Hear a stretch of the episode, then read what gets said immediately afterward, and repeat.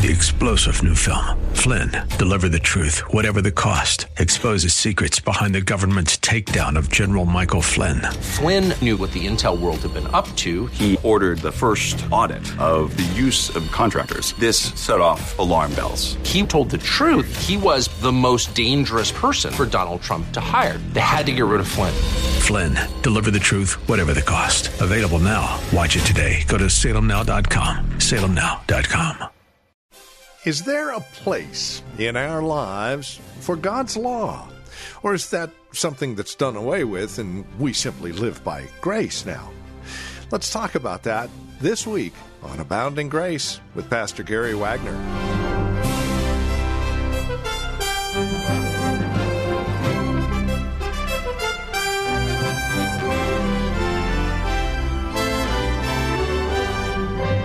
In our current society and culture, the law of God is really quite confusing. Do we use it? Is it outdated? Has grace replaced it? Yes, no, maybe so. Well, this week here on Abounding Grace, we continue our exploration of the book of Romans. Chapter 6 is where we catch up with our teacher and pastor, Gary Wagner, as we continue looking at the Apostle Paul's discussion of what the law is really all about. Yield Yourself to God is the title of today's message. Here's Pastor Gary. You look to Jesus, and God smiles at you. That is the glory and the confidence that we have as God's sons and daughters. And then He even forgives our sins. Now you might say, yeah, but it seems like He's frowning at me right now, and there are hard providences in my life, and wearisome tasks and seasons of suffering and tears. And all of those things we do go through from time to time. But remember, why does God bring these?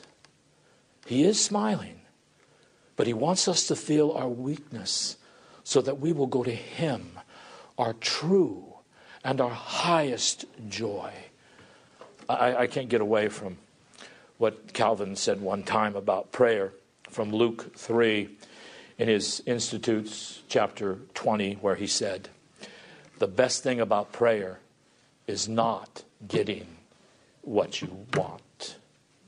In fact, what do you say about the person who prays for 10 years, 20 years, 30 years, 40 years, or even 50 for God to do something for him, give him something he thinks he needs? Deliver him from something, and God never seems to answer his prayer. Well, here's the question What did God give him? God gave him himself. And God continued to draw that sinner to him where he would continue to call upon his name. And that, beloved, is our joy. Even weeping, we have joy because we are alive to God through Jesus Christ our Lord.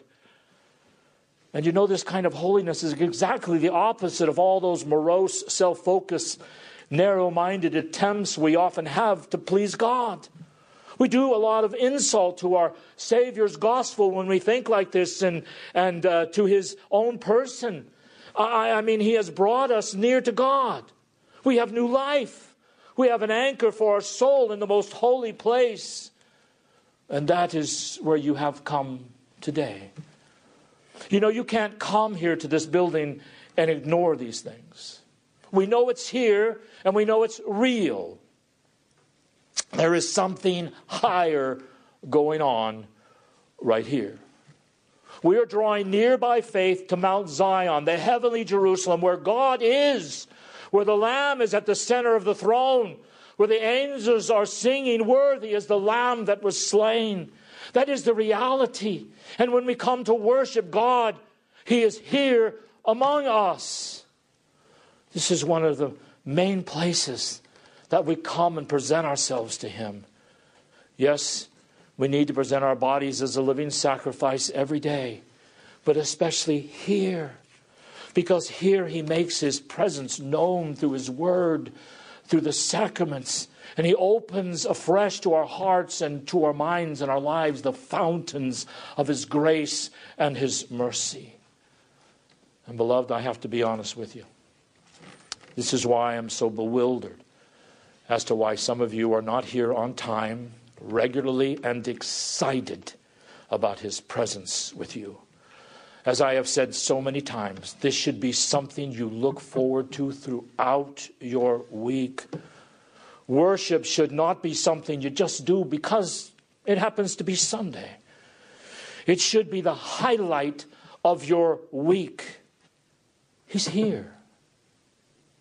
Why would you not want to be with him as quickly as you can and be excited about it? Is that you? If it is not, you should examine your faith and ask why it is not. And if it is not, if we meet at 9 or 10 a.m., why we don't come together until 2 o'clock in the afternoon, my friends? How serious are you really about Sabbath worship and meeting with your King of Kings and Lord of Lords? So, no more hiding. Are you hiding? What are you hiding from?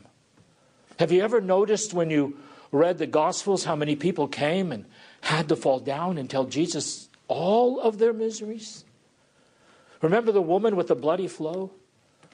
She didn't come and say, Well, you know, it's really not that bad. And I have basically been managing it, but Lord, you know, if you could, it would make my life a lot more convenient if you would just, stop it. No. And the Lord, the leper, didn't come and say, you know, I've gotten used to this. I've gotten used to my ears falling off and losing my fingertips and people staring and running away from me. I mean, it's okay. All, after all, this is who I am. I just expect it. He didn't come like that, did he? He came right out in the open and he confessed his sins. Why? And his need for a Savior because our Lord Jesus Christ hung between heaven and earth, naked, cursed, made filthy, vile, and he became, he became sin for us. It was my filth, your leprosy, my blindness, your crippleness, our deadness, and he bore it all. No more hiding for any of us, beloved. We are alive to God through Jesus Christ, and we may draw near to Him and stand near to Him as our joy and our strength. And now we can understand what a life yielded to God truly is by way of application. It's not the giddy spirituality that we hear of today, emotionalism pretending to be consecration, nor is it a retreat from the life and responsibilities God has given us. Oh, I need to have uh, another spiritual high. Uh, where's the next conference I can go to when I can stuff my brain from all these facts and feel better that my life is so far, so far beneath what I know it to be? No, it is none of that. Notice what Paul says here in verse 13. A life yielded to God is when our members our instruments our righteousness. A life yielded to God exists and is being formed when we yield our members, our bodies, ourselves to the tools of righteousness, obedience to God.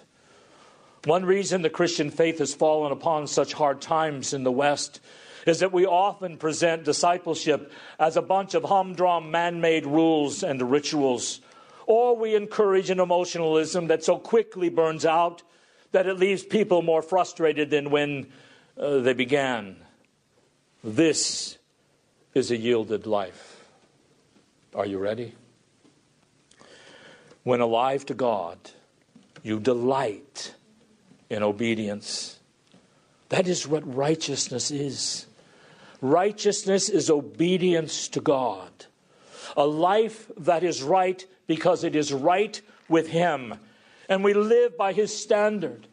And that is going back to the Garden of Eden. That is going back to paradise when our meat was to do the will of God. Please turn with me, if you will, to Psalm 40. This was our Lord's cry as he was actually coming into the earth. It's quoted also in Hebrews 10, and we could read it there, but I want to go back to the beginning where it was first stated. Psalm 40, verse 6. Sacrifice and offering thou didst not desire. My ears hast thou opened, burnt offering and sin offering hast thou not required. Then said I, our Savior, Lo, I come. In the volume of the book it is written of me, I delight to do thy will, O my God. Yea, thy law is within my heart. I have preached righteousness in the great congregation. Lo, I have not refrained my lips, O Lord, thou knowest. I have not hid thy righteousness within my heart. I have declared thy faithfulness and thy salvation. Do you want to be happy and begin to be as happy as Jesus was? Well, that has got to be our cry because that is what it is to draw near to God. That is what it is to present ourselves to Him naked and to yield to Him with the passion of our heart says, I always do those things that please Him. Really? But I say, and so do many of you, I don't do that. I know I don't. I'm sure some of you do not. So, what do we do when we don't? We get on our face and we plead for grace and we remember God's promise to us. Sin will not have dominance over us. He doesn't call us to account for those, and He's not going to condemn us for it. He'll forgive us.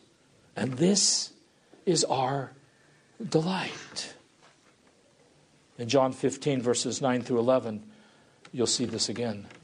In this day and age, when everyone is talking about happiness, very few people have it. I'm sure you've seen that. John 15, 9. As the Father hath loved me, so I loved you. Continue you in my love. Here is a question for you Do you want to feel God's love? I know I do. I mean, love is not like this esoteric intellectual idea of, oh, yes, God loves me. He sent Jesus to die on the cross for me. Yeah, God loves me. So let's just move on. No, love is personal, it is warm, it is evotive. How do we know it? If you keep my commandments, you shall abide in my Father's love, even as I have kept my Father's commandments and abide in his love. Oh, that's a great way of looking at love and obedience. We've got all kinds of grace hucksters out there today saying, no, no, no, no. Throw off obedience, throw off duty, because then you will really be free and have joy. Wrong. That is satanic. That's not grace. Grace is when the Holy Spirit writes God's law upon our hearts and we delight in obeying God in our inner man. Yes, there is weakness. Yes, we are inconsistent. But this is the best of our life that we yield ourselves to God. And notice verse 11. These things have I have spoken unto you that my joy, wow, my joy might remain in you and your joy might be full. Wait a minute. You mean, Lord, that you are telling us that continuing in God's love by obeying God's commandments like you do is the way to joy? Yes, he says, because holiness is the way to God, and none is happier than God, because none is holier. In thy presence is fullness of joy. So rather than thinking of holiness as a personal infringement upon my liberty, that I need to have this negativity about me for some reason. No, what we have looked at today is God telling us the way to be happy. He says, Walk with me, and my presence is fullness of joy. My commandments are not burdensome, They are the perfect law of liberty. In fact, do you want to walk in liberty? Turn to Psalm 119:45. This is a great verse to memorize. Now, before I read it, remember what our age is all about freedom, liberty, no infringement upon what I want. My spiritual, spirituality is defined by me. Psalm 119, 45. And I will walk at liberty, for I seek thy precepts. Do you want to know what freedom is? Do you want to know what joy is? Do you know you want to know what peace like a river is? If we had time, we could look at all of these other things that come to us from obedience and yielding ourselves to God, drawing near to Him, not sin. Because we all know from personal experience, sin is miserable. It is dissatisfying slavery. Now, the pleasures are there when you sin, but they are momentary and they are fleeting. Solomon says about the adulterous woman that bread eaten is in secret is pleasant. A click on the screen can find pleasure for a moment. Afterward, it will fill a man's belly with gravel. So sin's pleasures may be there, but they are momentary. They are fleeting. They are ultimately dissatisfying. So, where is our liberty? Where is our freedom? Where's our joy? Is it the Constitution? Is it the Declaration of the United States? Drawing near to God with full assurance of faith, having our consciences sprinkled from evil and our bodies washed pure in the blood of the Lamb. This is a life yielded to God, and this is joy. So let me remind you of three things, and then we'll be finished. Number one, Remember what holiness is it is both separation, a no, and consecration. Coming to God, yielding to Him, standing near to Him, seeking Him, a positive. So, two questions. Where do you need to stop yielding to sin in your life? We have to start thinking of the fact that sin is a joy killer because sin separates us from Him who is our life. So, where are you yielding to sin? Maybe it's in your relationship with your spouse. Maybe it's your money. Maybe it's with your children. Maybe with the use of your time. Whatever it may be. Where do you, when do you, what do you need to say? enough. I have had enough. No more yielding to sin. I'm going to fight it to the death. Of course, not in my strength, because I don't have any. I'm going to look to my Savior. I'm going to call upon Him. I'm going to cast myself upon Him. Father, there is only one thing that will make me happy, and that is if you are happy. But I can't make you happy. Only your grace in me and your Son can make you happy. So please come and help me. And He will. Where do you need to stop yielding to sin? Is it your tongue? Is it gossiping? Is it your eyes, men, undressing the women who may walk by you? What is it? Everything we do like this is nothing but killing joy.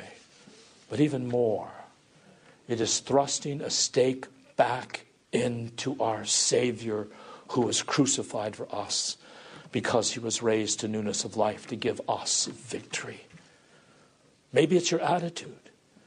You know, things are not going well in your work and your calling, and you're trying to take care of it, and you take it out emotionally on others and probably your wife and your kids. And you might say, well, that's not included here in this text. Oh, yes, it is. because your emotions are part of your members too. Wives, what are you doing?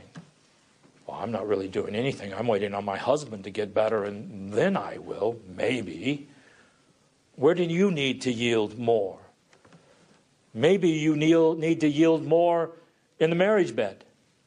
Maybe you need to yield more by keeping your mouth shut and not ordering your husband around. Where are you yielding to sin that you need to stop and you need to yield to God? And here's the big question Are we drawing near to Him?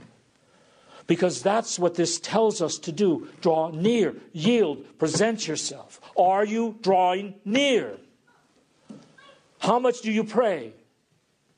Yeah, you can measure it on the clock if you want to, but I'd rather you measure it by the attitude of your heart. When you have a need, what is your first thought? Is it, how can I work this out? Or is it, I need strength, I need wisdom? I have nothing, Lord, but what you are pleased to give me. Are you drawing near to God with joy? When you come to church on Saturday, Sunday afternoon, don't ever come primarily to hear me. Hearing me, I'm sorry actually for you for that. But, but hearing me is only a part of this. We come here to draw near to God. Jesus died on the cross in some of, and in some of his dying breath, he said, I'm going to declare righteousness. I'm going to proclaim the name of the Father in the midst of my brothers and sisters. For the joy that was set before him, he endured the cross. So are we taking advantage of that? This is why we work, this is why worship has become a circus in so many churches today. That is why it is so totally misdirected.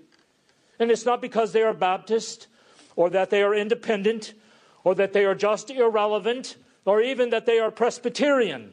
That has nothing to do with it. It is because each one of us who professes to know and love the Savior is not deeply struck, not with our need to be entertained, distracted, or feel good, but I need God my Savior, my life, my joy. I need Him. I don't want distractions. I don't want people up here in the pulpit telling me all kinds of things I'm supposed to feel. I don't want them entertaining me. I don't want any of that. I just want the living God to come and bless me according to his promise. I want to draw near to him and him to me because he is my life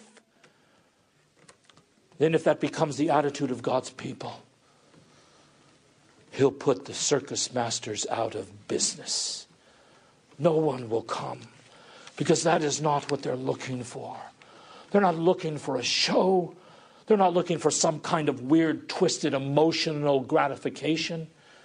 I want God.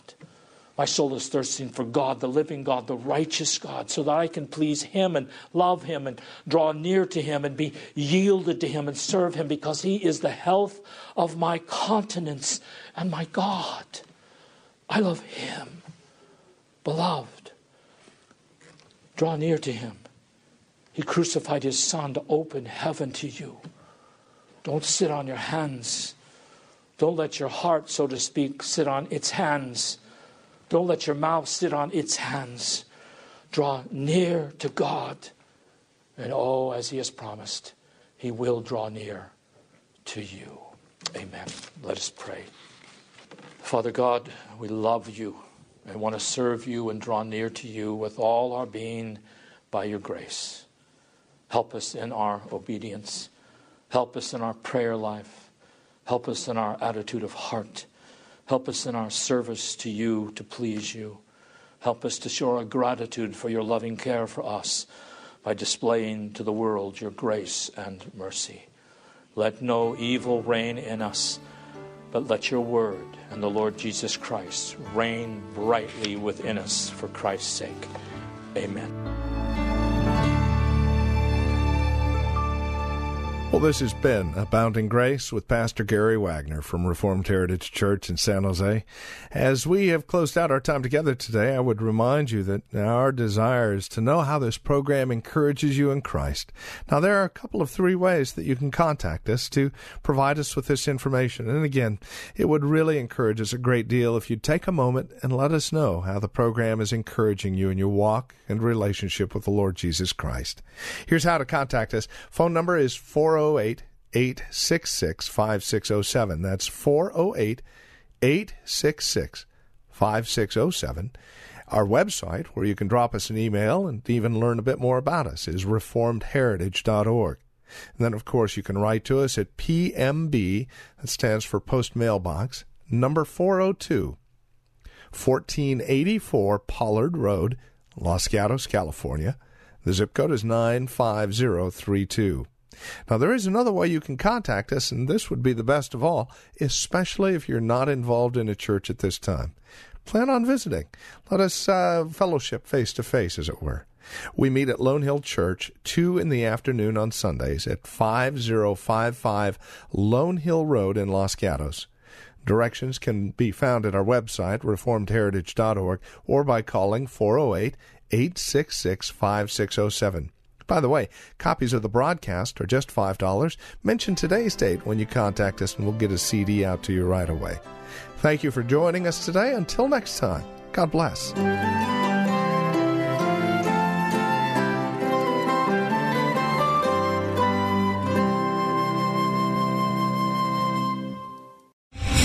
Star general Michael J. Flynn, head of the Pentagon Intelligence Agency, knew all the government's dirty secrets. He was one of the most respected generals in the military. Flynn knew what the intel world had been up to, he understood its funding. He ordered the first audit of the use of contractors. This set off alarm bells.